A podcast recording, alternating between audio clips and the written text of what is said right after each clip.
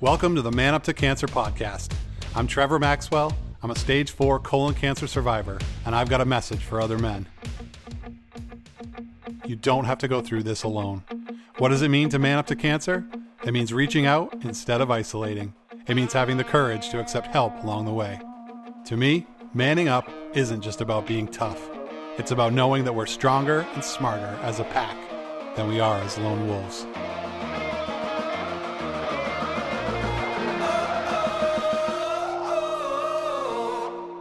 Hey, everybody, and welcome to the Man Up to Cancer podcast.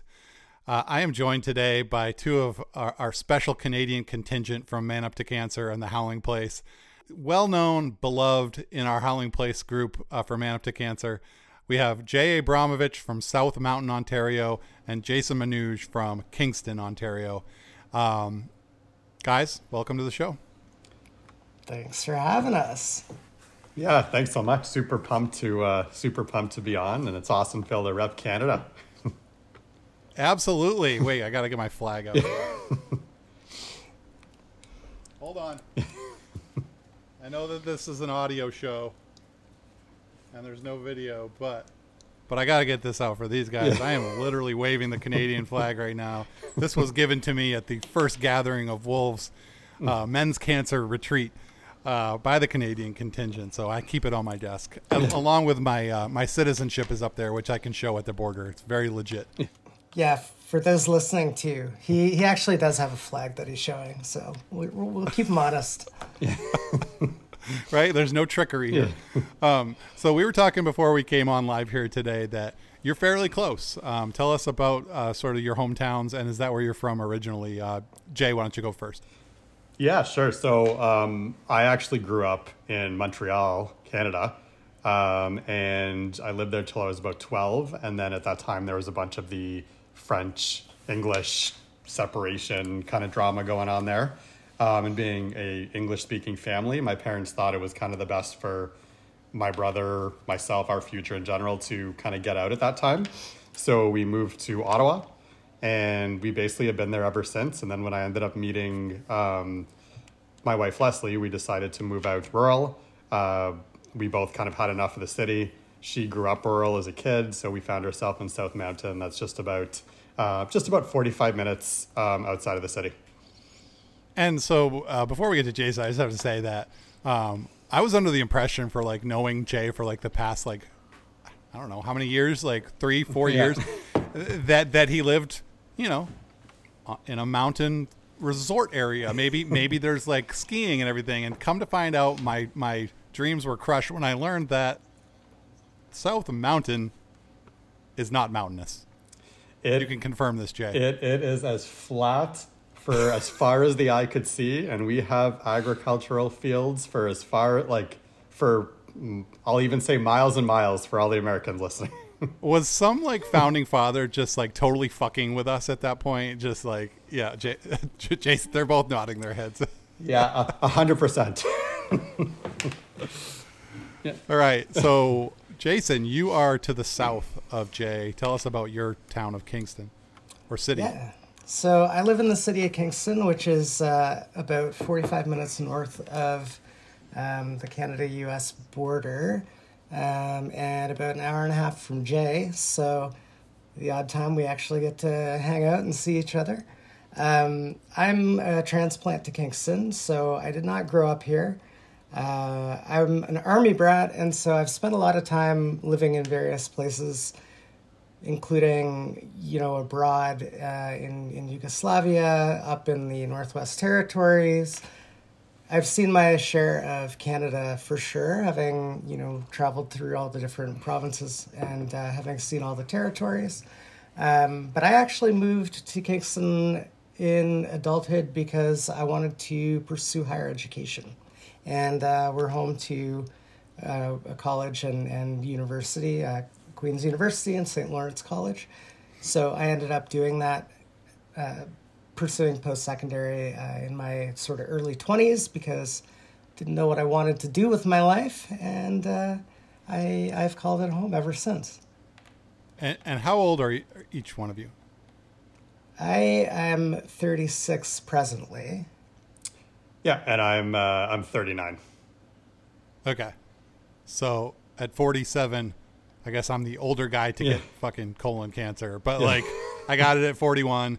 Um, the three of us, I didn't say this at the top, the three of us are all colon cancer, insert your terminology here.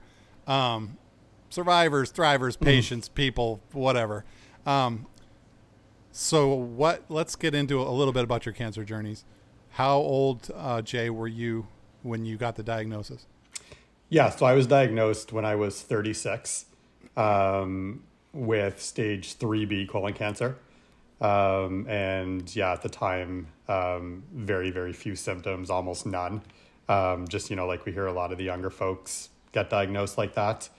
Um, I, uh, I went through the standard uh, surgery, chemo for six months. You know, I was a lucky recipient of Folfox.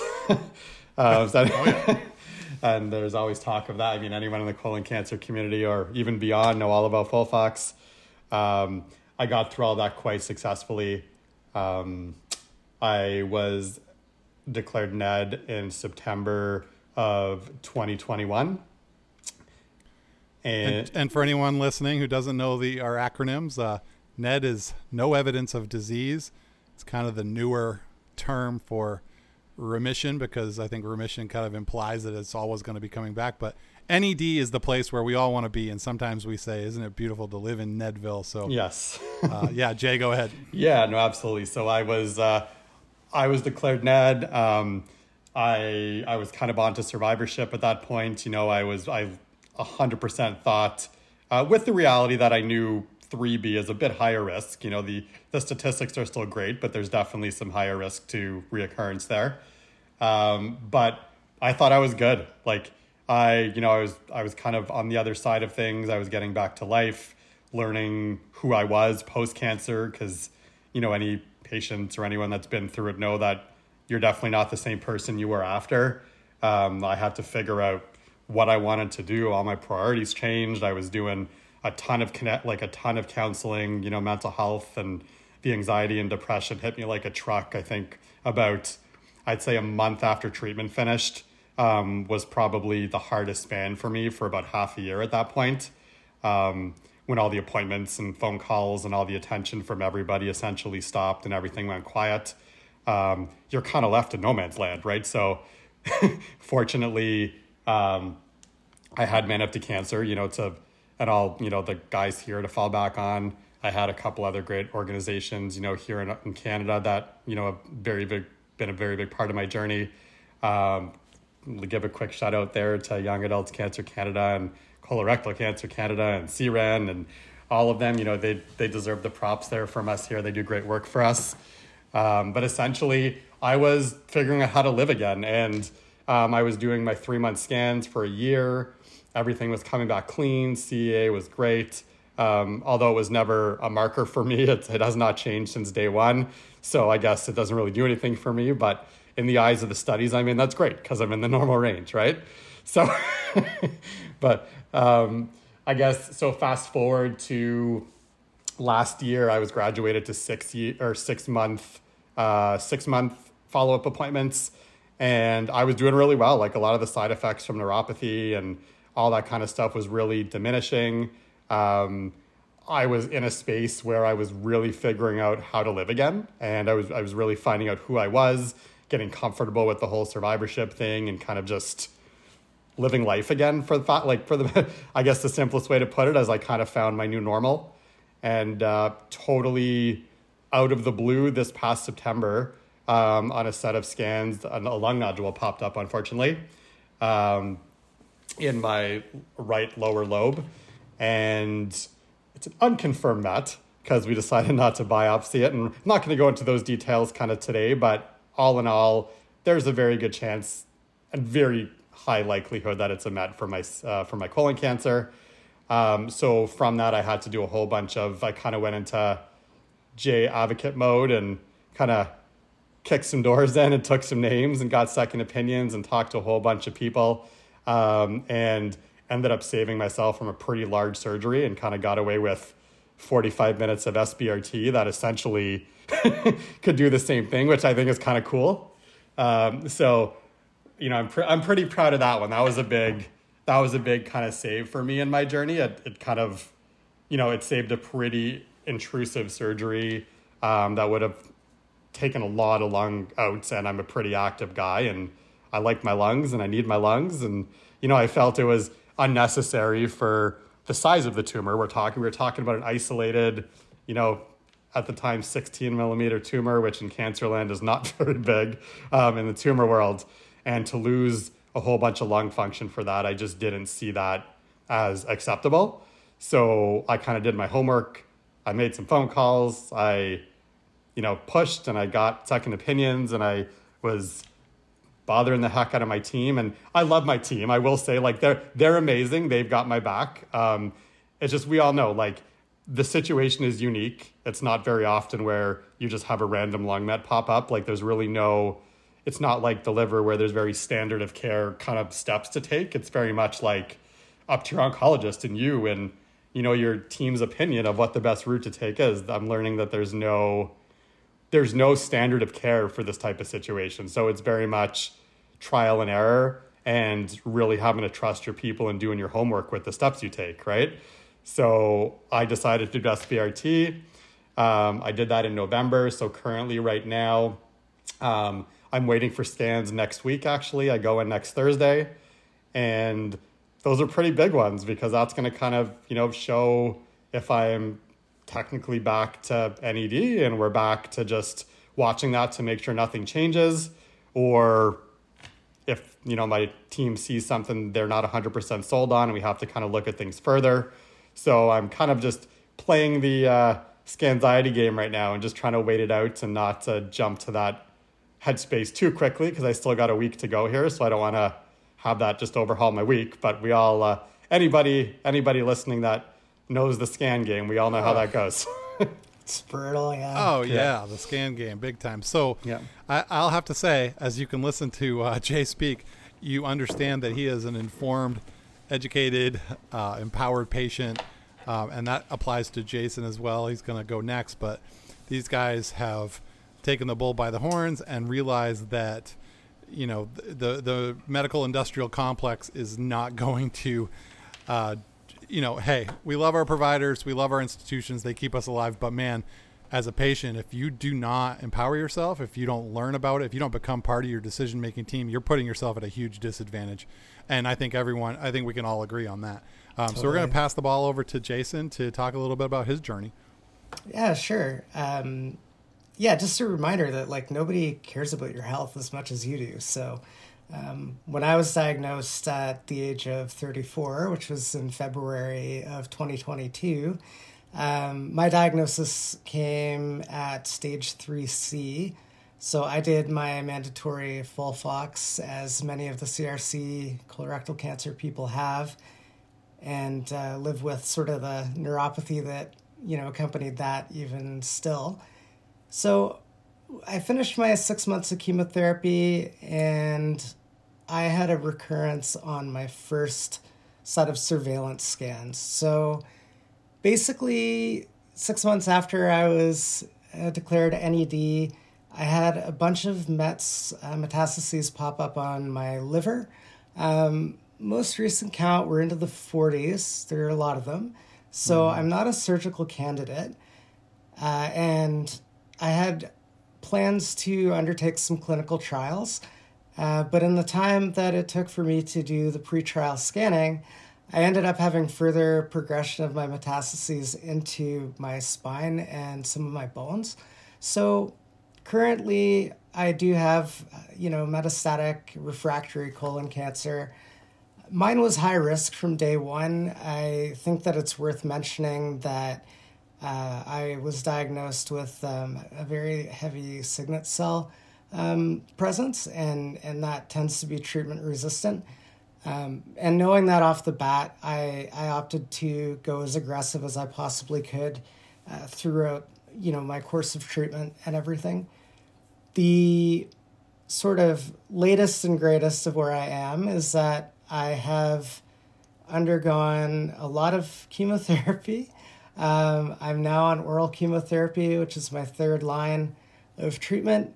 And uh, I, I, like Jay, underwent some uh, SBRT radiation from a pain management standpoint. So, uh, as I'm sure folks can imagine or know, when you are dealing with compression fractures in your spine from, you know, cancerous lesions pushing your bones together, things get quite uncomfortable quite quickly. And so that stereotactic body uh, radiation therapy was extremely helpful in uh, pain control. So my most recent batch of that was, um, you know, less than a month ago, I think three weeks ago as this is recorded. And so I'm kind of in the throes of like restarting chemotherapy uh, because I had to take a break for the radiation, um, and uh, and and sort of dealing with now the kind of time delayed effects of um, having had that radiotherapy. So, you guys, you know, we're we're three young, young, relatively young men sitting here talking about you know the wars and the trenches of colorectal cancer, and it it's just it just it just dawns on me. It's like wow, like as we know, young onset is is on the rise. We got to mention that, right? I mean, it just look at us. We should be in the prime of our lives, and here we are trying to stay alive. And yeah. it's, um, I just think you know, for anyone out there listening, like, I could get on my soapbox about making sure you're up on these things. But anyways, I'm gonna save that for another show because today we're here to talk about friendship. Um, you know, and and I want to talk about your friendship, obviously specifically. Um, when did you kind of cross paths and like get to know of each other and, and maybe reach out to uh, start a conversation? Hmm.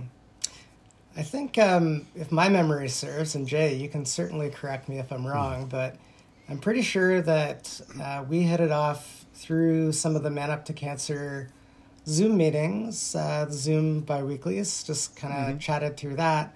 And then as we were getting prepared to travel down to the inaugural gathering of wolves, a couple of us uh, were planning to carpool down together, so we met up for kind of like a vibe check um, to see if we wanted to spend, you know, five and a half hours in a vehicle together.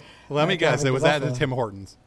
It wasn't. Uh, it, it, was actually at a nice little, nice little um, pub. Uh, I don't know. I can't oh, speak for all Canadians, but Tim Hortons isn't that big of a deal to us, um, which may come as a surprise, but. Yeah yeah, I'm regardless. I'm okay. I'm okay. but a pub, but a pub's a pub's even better. So yeah. you met there. I w- yeah. Um, I will say though that this meeting was super crucial because, um, this was the meeting that we went to to like make sure our wives knew that we were not going to the to the U.S. to the middle of the woods with complete random strangers, right? We were still somewhat safe. Um, but yes, we, uh, as Jason said, yeah, it was. Uh, everything kind of, I mean, Trevor, you'll, you'll laugh at this, but it did happen quite organically. Like, I remember just Jason and I realized, like, you know, on our Zoom titles, it's, oh, Ottawa, Kingston. And of course, like, the little chat starts, like, hey, man, you're like an hour and a half away. And we would just start chatting briefly. But then I think, you know, we, the cool thing was, is we started sharing resources. Like, there's a couple other really neat organizations in Canada for CRC folks that I think we each introduced each other to one of them, like to a major one, and now we're both fairly involved in them as well. So it was a kind of a neat. It was just neat how it happened, and that was all just because we were on a Zoom call right one night with Man Up to Cancer, and we realized like we're an hour, we're literally an hour and a half away from each other. Yeah, like close proximity, yeah. uh, very similar diagnosis, and then I think one of the things that also sort of helped our friendship blossom was the advocacy piece as well. Uh, you know, I know that's not sort of the focus of today, but no, advocacy has been like, I think, a huge part of both Jay's and my life. And as he mentioned, we basically introduced each other to these like large Canadian um, colorectal cancer uh, focused organizations. And I don't think it's too much of a stretch to say that um, I volunteer more for one of them, and Jay volunteers more for the other, but that we're both, you know, very active in in those organizations and really believe in what um, uh, CCRN and uh, Colorectal Cancer Canada do. Um, so that resource sharing became more of like a, oh, like uh, this is what I'm trying to work on for advocacy. Like, do you know anything about that? Do you know who I can talk to? Because I want to volunteer and help out. Yeah, let's dig into that then. So, like, at what point for you, Jason, did you, in your journey, did you start thinking, like, hey, I have something to give in this cancer space? Like, I want to get involved in advocacy, not only to learn for myself, but to pass things on to others and maybe help help others as they're going through it. Yeah, context is important here. So, my mother died of colorectal cancer in 2016. And so, when I found myself diagnosed, I looked at advocacy as a way to be able to use this terrible experience for hopefully something good. Hmm. I also recognized that in my younger years, when I was, you know, processing my mother's passing and everything, she died and I didn't really deal with it well. Like I, I bottled it up inside. I didn't talk to anybody about it. And I knew that going through it myself, um, quite selfishly, I knew that I'd need to lean on people, but I also thought that given my experience as both a cancer haver and a former cancer caregiver, that perhaps I would have something to offer in terms of providing patient perspective or caregiver perspective from an advocacy standpoint. And uh, the short answer is I knew immediately that I wanted to do mm. something. Mm-hmm. Beautiful. Yeah. Wow. That that's that's a tribute um, to your mom too. Um, Jay, what about you? Uh, was there a certain? Because I know personally for me, like it, it, took me a while to get there. Like it definitely wasn't. I I went through a lot before that kind of clicked in. Um, so Jay, what's what was your take on getting involved? Yeah, so I guess I come from the complete opposite of Jason, where I had before my diagnosis, I had zero exposure to cancer in my family. Like my grandma had a breast cancer. that Like when we were young, like there was really no. We don't have a big family history of cancer. Like I was not really exposed to it until my diagnosis. Sure. We, like it was a very, it was there but very unknown to me. Um, so when I got hit with my diagnosis, um, I very early on, like, of course, being a guy, being a young adult, there was like all these all these categories that there's nothing for out there, right? Like that the system the system is not designed for a 36 year old young adult male to navigate through, right? The supports are not designed for that. So I did my own homework. Like I, you know, I was fortunate in Ottawa here. We have a wicked foundation. Um, like the Ottawa Regional Cancer Foundation that we're connected with, uh, that Man Up to Cancer is with, you know, we're hosting yep. chats there as well in the new year. They helped me out so much. Um, they actually introduced me to Young Adult Cancer Canada, who we're also connected to and we've done stuff with. That, you know, they got me introduced to their peer support chats. And early on, I was going to probably three or four a week. Like every night, I was on something. And for, I would say, a good solid three, four months, that was my main like that was keeping me afloat like to be able to connect with other young adults that get it a place to talk a place to you know all that stuff that we all talk about every day that's so important um, for that connection and emotional support and just people that understand um, I, st- I i quickly realized how powerful it was. And i think naturally i just became very involved in that community. Um, and i was asked to speak a couple times at a couple of events. Um, one day I was randomly asked to just facilitate a chat because one of the chat leaders was sick. They had to go to emerge, what have you. And I got a quick sec, like a message saying, "Hey, can you step in tonight?" And I was like, "Holy crap! Like, I don't know, can I?"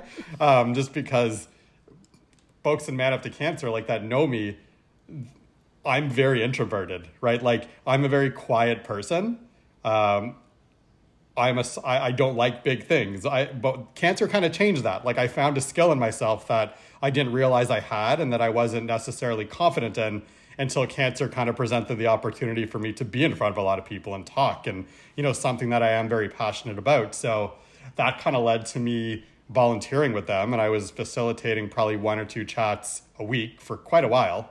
Um, and that presented a whole bunch of opportunities. Like I was doing podcasts and interviews and all these Canadian organizations were kind of cherry picking me because, as Jason knows, like young adult males don't talk about this stuff. So as soon as they find out you do, you're getting emails left, right, and center to kind of talk, right? So, right. I, I, yeah, and I, I quickly learned that it felt really good. Like it was nice to be able to help people, but I think it's worth mentioning too that it was very therapeutic for me also, right? Like right. even though I was facilitating chats or sometimes I was doing peer support, it was still giving me an outlet to go through what I was going through, right? So it's yeah. it was kind of a two way street. So it was a win win, right? And that kind of just led to volunteering with a bunch of folks, right? Like doing some pretty amazing stuff and now you know being a little more heavily involved with obviously Man Up to Cancer um, on the leadership team. But regardless what I do, right, that advocacy and public speaking and awareness and that peer support, like it's just such a it's a natural passion because I love to help, but it also helps me, right? So it's a it's a win win for kind of everybody. Yeah, it's just funny to like for me to hear you talk about being a shy guy because I just remember this guy getting up in the first GOW and standing in front of the entire uh, attendance and talking about you know the banner and like all this stuff yeah. and just like commanding that space. So it's like, you know, I see that that's come out of you, and I should have said at the top, but I was so eager to dive into this conversation that um, that I should have said at the top that Jay is now the director of of the Gathering of Wolves Men's Cancer Retreat, the largest men's cancer retreat in the world, and he is the director of that for this year. And that's because, and he's also been, that's because he's done several stepping stone roles within Man Up to Cancer, um, you know, as a volunteer. And so, thank you for everything that you do for us. Um, when I got diagnosed at 41, I I want to circle on your friendship, and I just I, I want to start this by saying like when I got dosed, diagnosed at 41, I thought, who the hell gets diagnosed with colon cancer at 41? I had no idea. I'm like, who who does this happen to? Thank God there was groups out there, right, at the time that oh shit, it's a lot of people. You know, you might not have them in your hometown, they might not be so close, but like there's thousands of us. Um, so I wanted to ask you one by one. We were talking about sort of the macro level of these organizations and advocacy, but tell me about the micro level of your specific friendship and how that has played a role in you, you know, socially managing. I mean, all around to have this person right around your age, similar diagnosis, similar uh, close to you. Tell me the impact that that's had on you. Go ahead, Jay. Yeah. So I mean, it's you know, I was trying to kind of prepare for this today because I know I, I assumed like I knew that was going to be a question that was coming, right? Obviously, we're talking about friendship, and I've been thinking about this for a while and you just can't like i'm going to do my best to put it into words right because i think this type of stuff is really hard to kind of really express 100% and that's okay. what this stuff yeah, does absolutely. right but i will say i have a very distinct i'll start off and maybe this will explain a little bit is i have a very distinct memory of one of our very early on conversations and we were on that zoom chat and you know jason you were introducing yourself you were saying a bit about your story and I had this immediate, like, holy shit, this guy's like two years younger than me and he's like an hour away. Right. So at that point, um, and we know this is a this is an ongoing issue, but a lot of the groups I was in were very female heavy. And that's okay. That's okay. Like they helped me a lot. Like I support them. I love them. There's nothing wrong with that. Sure. But I was still missing something, right? As we all know, like that male male bond is different right? And I automatically was like, I got to reach out to this guy. And for, for me to do mm-hmm. that is a big. Like I said, like I don't do that very often. I do now, but at that time, that that was a big deal for me to reach out. Yeah. But it was the fact that I had that automatic. Like this guy has a very similar diagnosis. You know, just around the same age. We're literally an hour and a half away. It was almost this like I remember it almost being this like sense of comfort and one of the very first senses in my journey where I've like I found my people, right? Where man up mm-hmm. like that I really was like, all right, like yeah, you know, and of course, like it's early, you don't know people, but that slowly kind of, you know, we talked a lot. Like I know Jay was mm-hmm. Jason was like, um, correct me if I'm wrong, but was literally like two or three months behind where I was in my diagnosis. So like when I was Yeah. reco- when I was recovering from surgery, Jason was gearing up for his. Right when I was starting my chemotherapy, Jason was recovering and gearing up for FOLFOX. So like we had a lot of that like back and forth of little tips and tricks and what to expect and you know just a lot of that information sharing.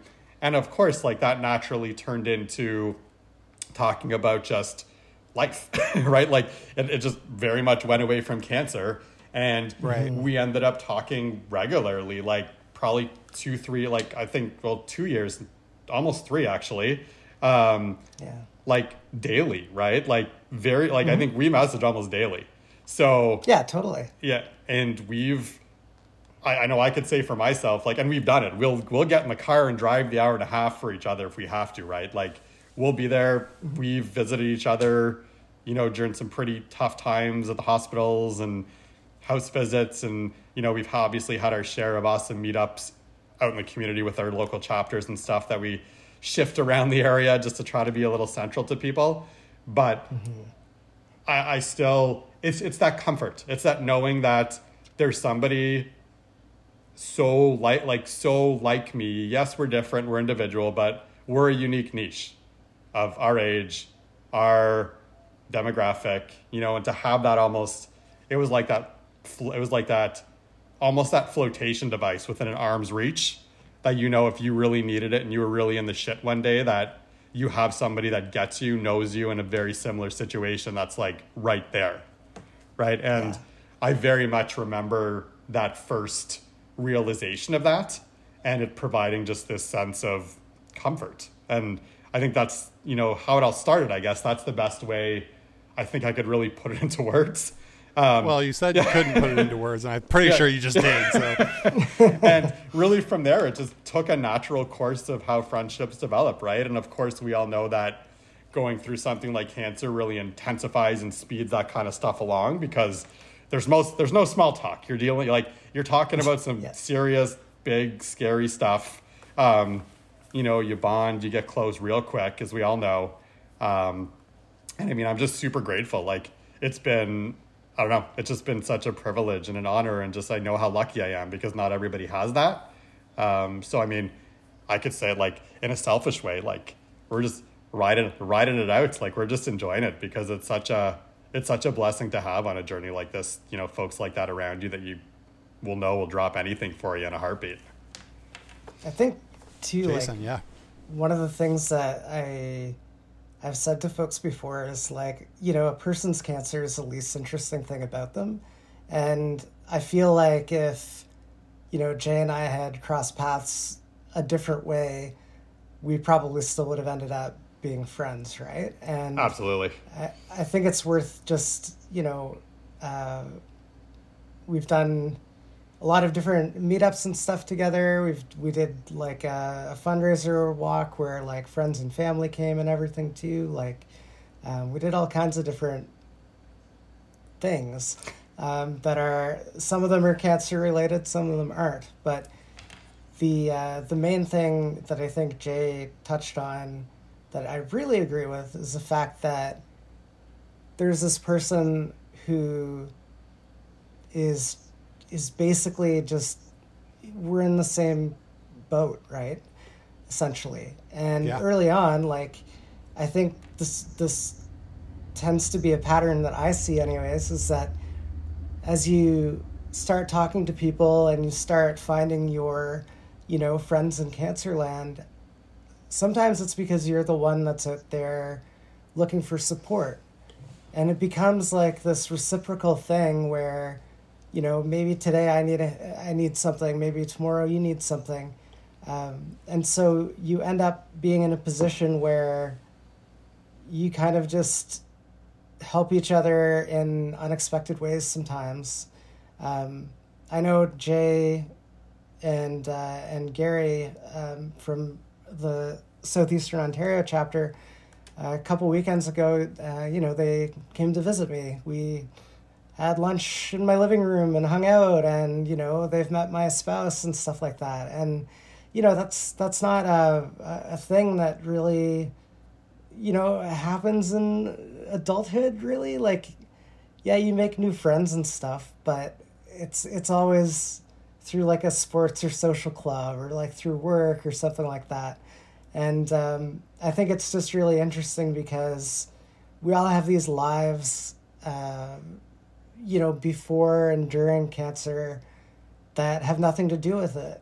Like, you know, who are we, you know, in spite of the disease, and then who are we because of it? And Ooh. I think that uh, it kind of makes for some interesting conversations. And, you know, Jay is not kidding. Sometimes it's it's deep cuts, right? Like we're not talking about the weather. We're just like, you know, uh, how do you cope with the fear of dying? How do you like separate?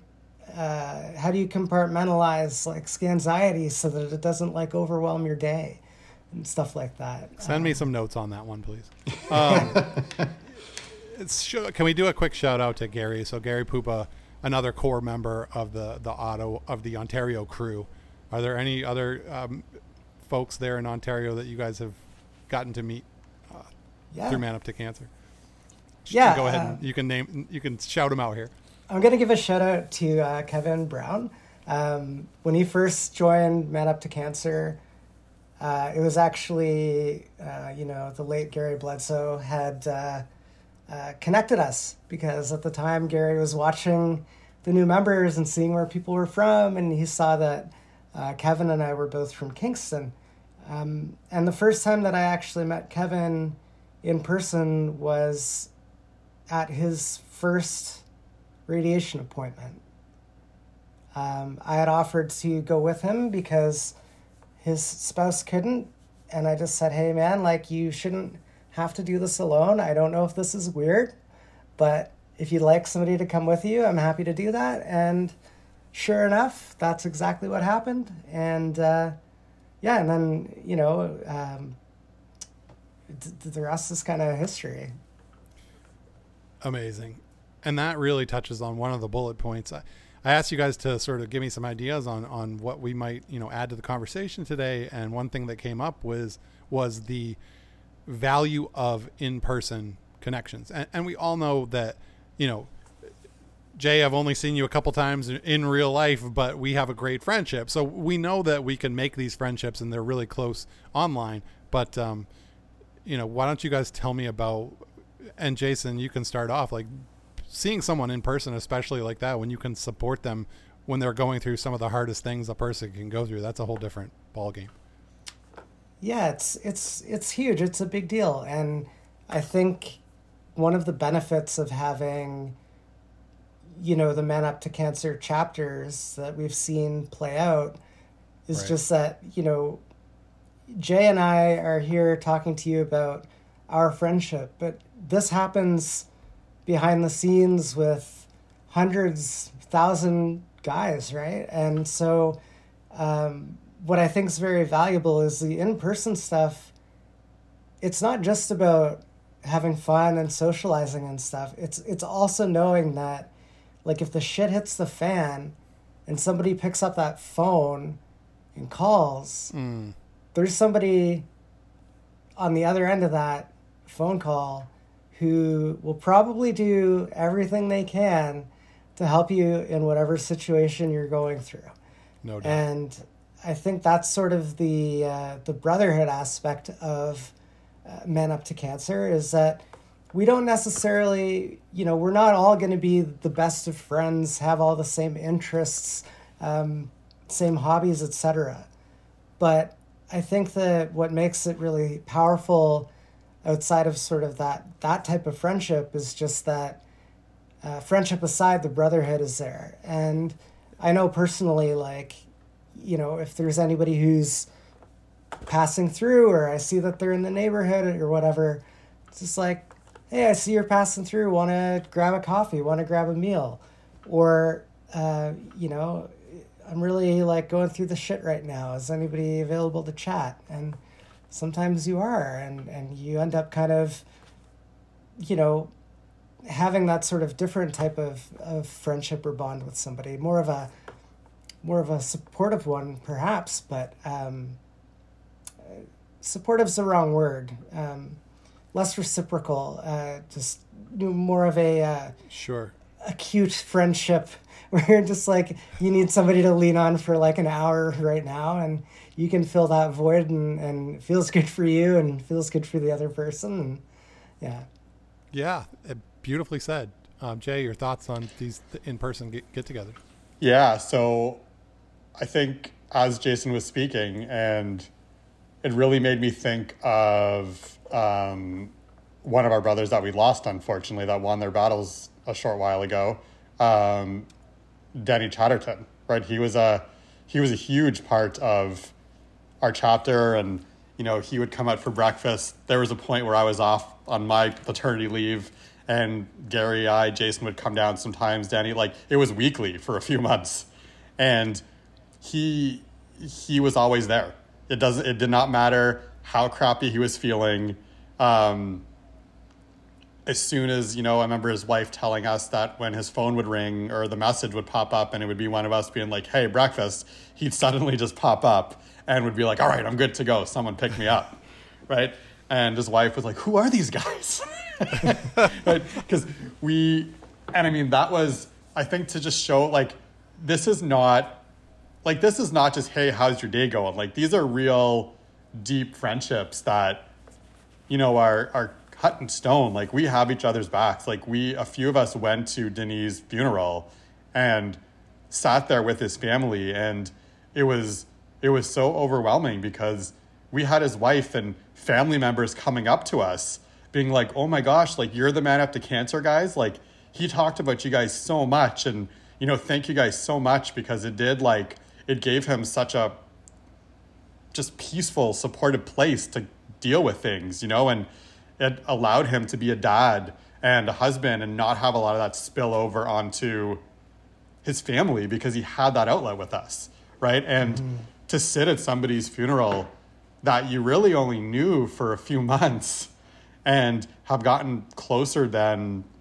people that I've known for my entire life. Yeah. You know, yeah. to Yeah. to know that you had that kind of bond with somebody and it goes beyond just the chats and the messages and you're having family tell, "Oh, we know about you guys." Like that's pretty like that's I remember kind of like it knocked me back almost like when you're hearing people talk like that because we're so much these relationships and friendships are so much larger and so much deeper and stronger than we'll really even know until you hear things like that, right? yeah, and that story is just so poignant, and it it just brings out how meaningful these friendships really mm-hmm. are. Um, and at the same time, I can hear the elephant creeping into the room. When people listen to this, they're going to say, "How do you do it?" you know how how do you get so close to these people and then go to their funerals and say goodbye like that like how do you handle the grief like isn't it just too much and this is a theme we talk about all the time in man up to cancer at gow everywhere we go around yeah you've got to pay a little bit of a price if you want to have these type, type of friendships but that also means you're going to get the same right mm-hmm. and mm-hmm. and and we talk about you know the grief we have in losing our brothers only being eclipsed by the joy we had in knowing them but we still we still have professionals out there you know professionals people who aren't necessarily in the trenches with yeah. us who who are saying watch out for those cancer groups you know don't get too close. Like you're just going to lose these people. And it's like i hate to tell everyone this but we're all going there right? Like mm. we may not be in control of when it is but like anyways i'm talking too much on the subject. I want to hear what you guys think. Like Jason, as we talk about that that theme, what are your thoughts? Yeah, so I think what's interesting, right, is that from the outside looking in, because so much of this is done virtually, uh, I think that people who aren't part of it don't really understand the significance of it. Right. Um, what I've felt is just a sense of a bit of disenfranchised grief in the sense that you can't really explain it to somebody. It's real. The friendships are real, even if sometimes they are, you know, mostly virtual. Um, yeah.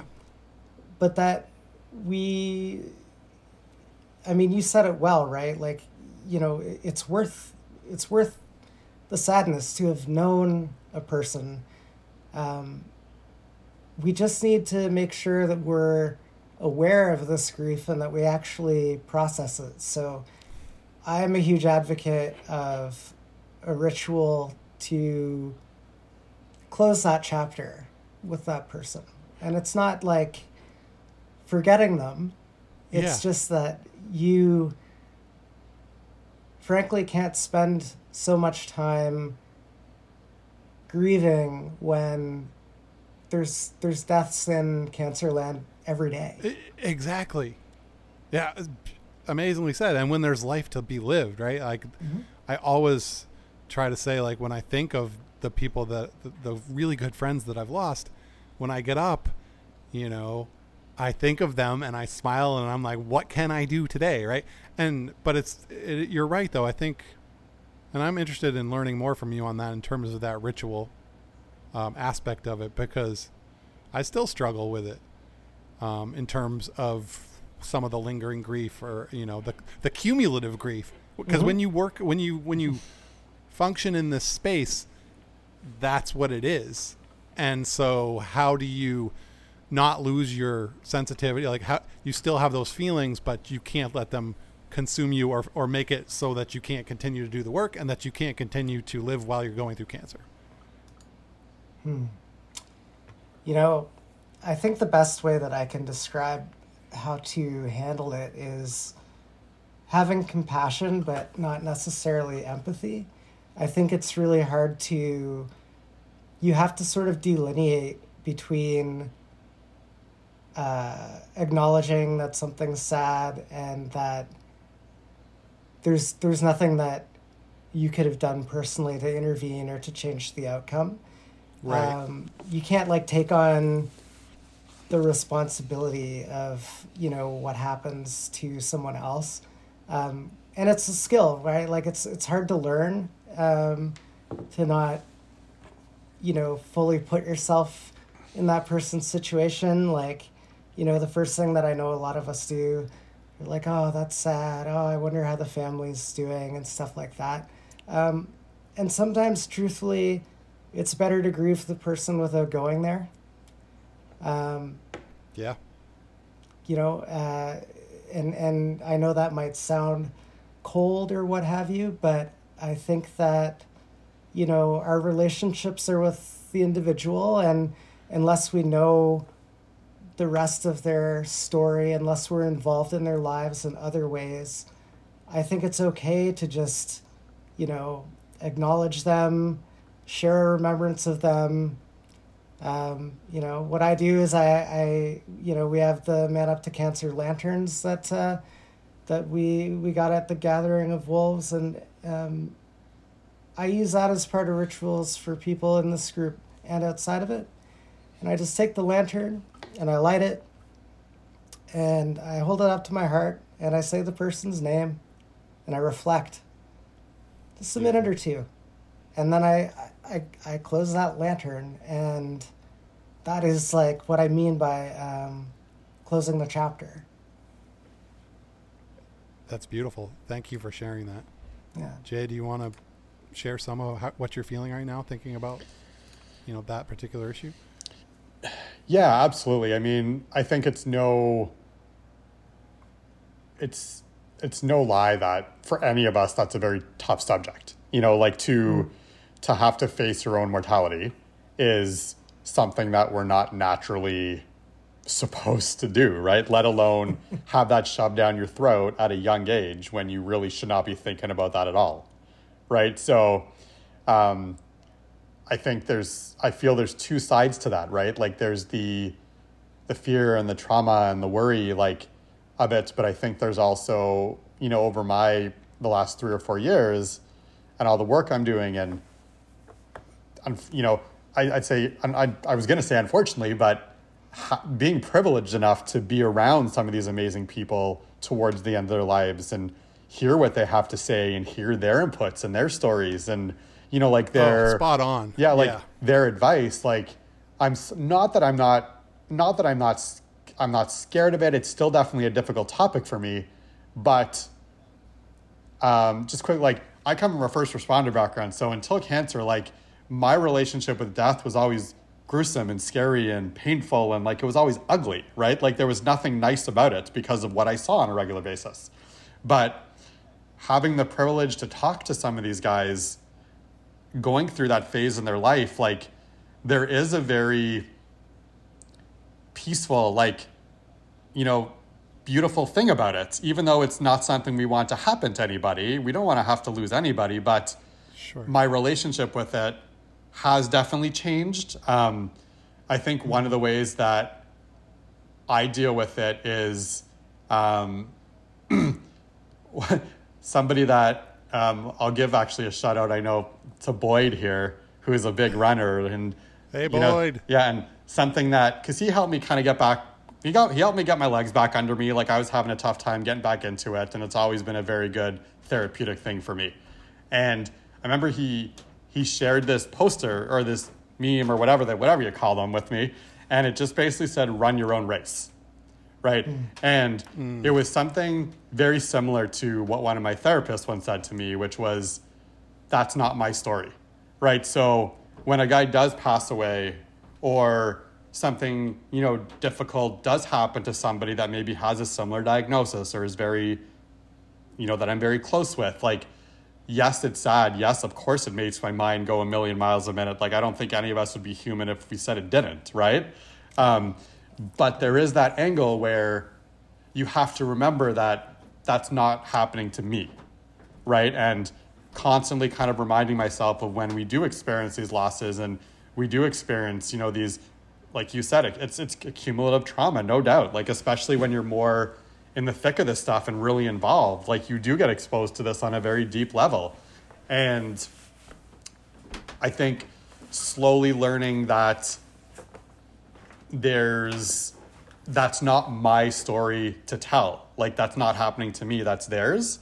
So I just try to support them, honor them, speak their name, talk about them, right? Like I've I know this is going to sound really weird, but I'm going to say it anyway because I really don't care because I think it help people is I find like when we have guys that are really in those like hospice situations or really near their end of life like I've made a point to reach out and have conversations with these guys, like have phone calls, like talk to them, right? Like actually have conversations because some of them have been so just graciously open and very like so transparent that like it just gives me goosebumps. Like they, you almost have this like I don't know how I don't know how to word it, and I don't I don't mean this in a dis- disrespectful way, but some of these guys that choose to be opened and that we're really close with, we almost have this like inside, this inside experience and this inside view of what that transition is like. And I think there's Oh something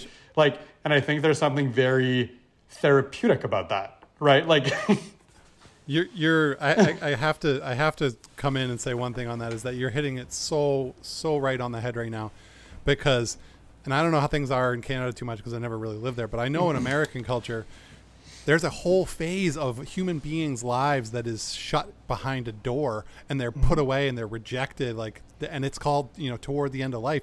And ironically that is when some people have the most wisdom the most love the most the, all the insights like things to learn and we are closing ourselves off to them. So it like i did a i did i interviewed lee silverstein um, yesterday uh, for a podcast for next week and like the learning that happened for me in that conversation i've been in the cancer space for s- almost six years right? And i'm come i come, came away from that conversation just like wow.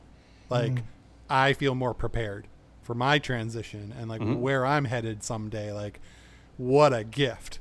So sorry to jump in on that but jay you like sparked that in me. And jason please feel free to, to add. I mean, I think what I was going to add is is back to the brotherhood aspect of it.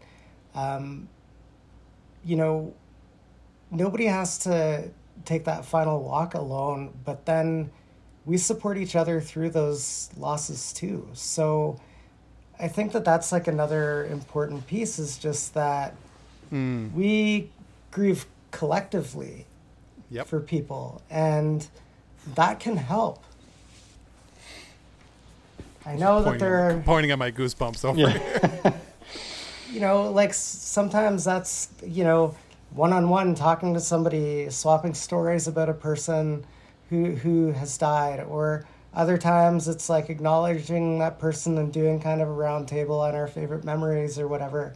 Um, so the friendship and the brotherhood it continues to show itself even you know in the face of loss and in the face of these events that i think as jay mentioned outside of you know probably cancer groups and, and groups for people with other chronic or terminal illnesses like most Right. of the time death is really graphic and brutal and violent and we find ourselves seeing some of the beauty and i think it's a great privilege to be able to know somebody well enough to have them let you into that space and, and to be there for them and with them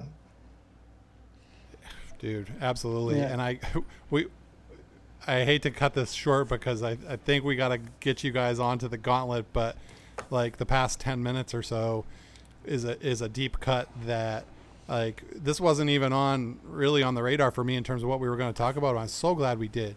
Because again like i like i said with lee like open honest conversations about this deep stuff is what people need to hear.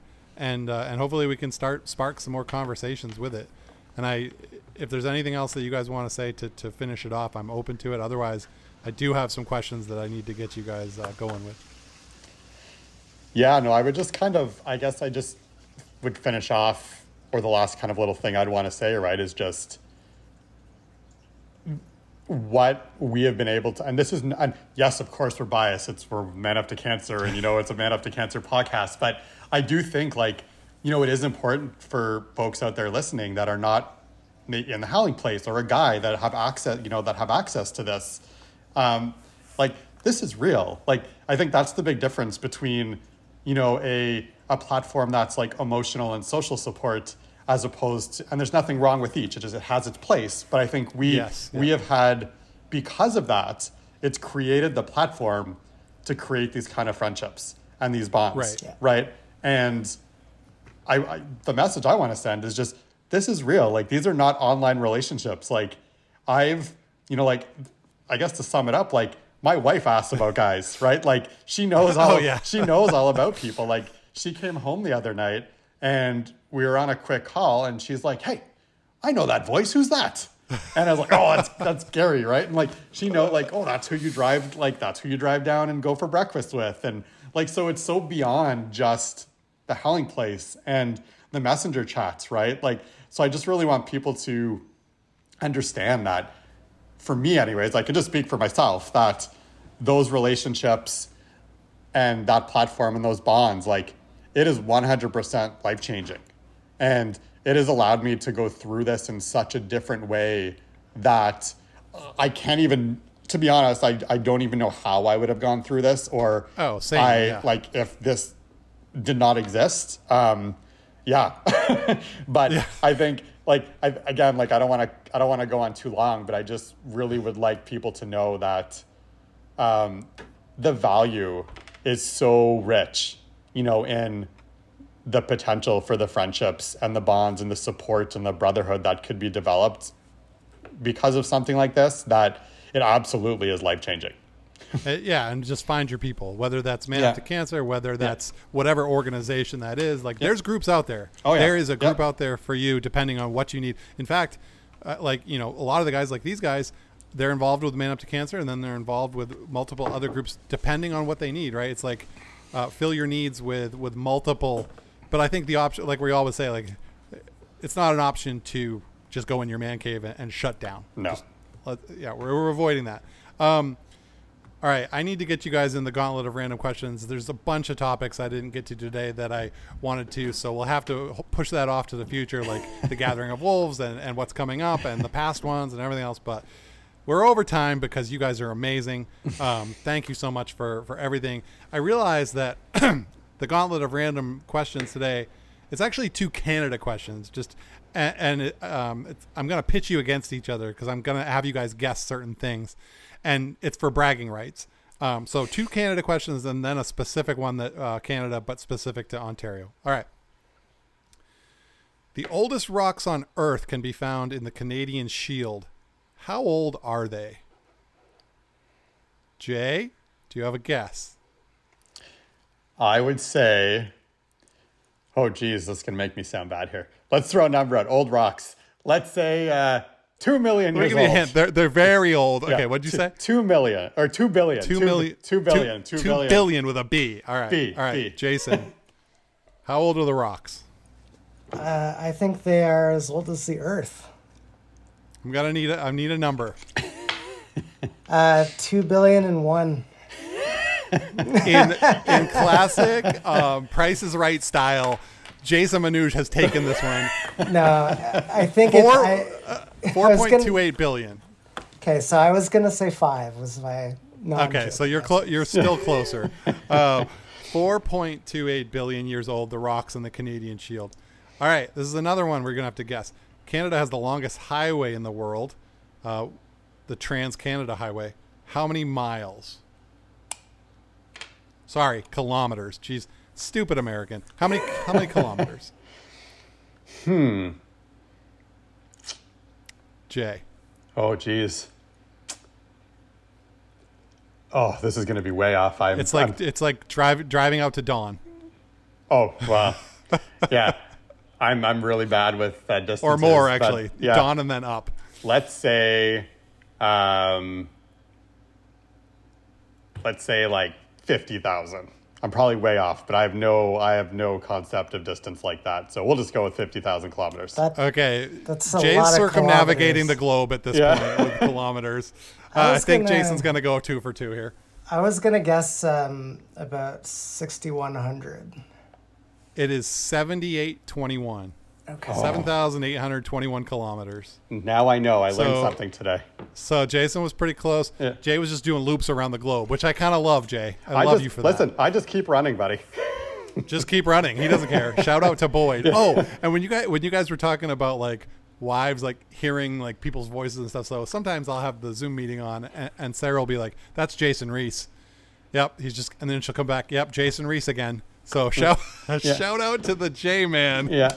My wife, my right. wife loves loves the accents too, right? Because we have it on Zoom, and she she'll hear all the guys from different places, and Oh, she'll yeah. just be like, "Oh my, that's amazing!" Like some of them are obviously so strong. So, anyways, sorry to interrupt.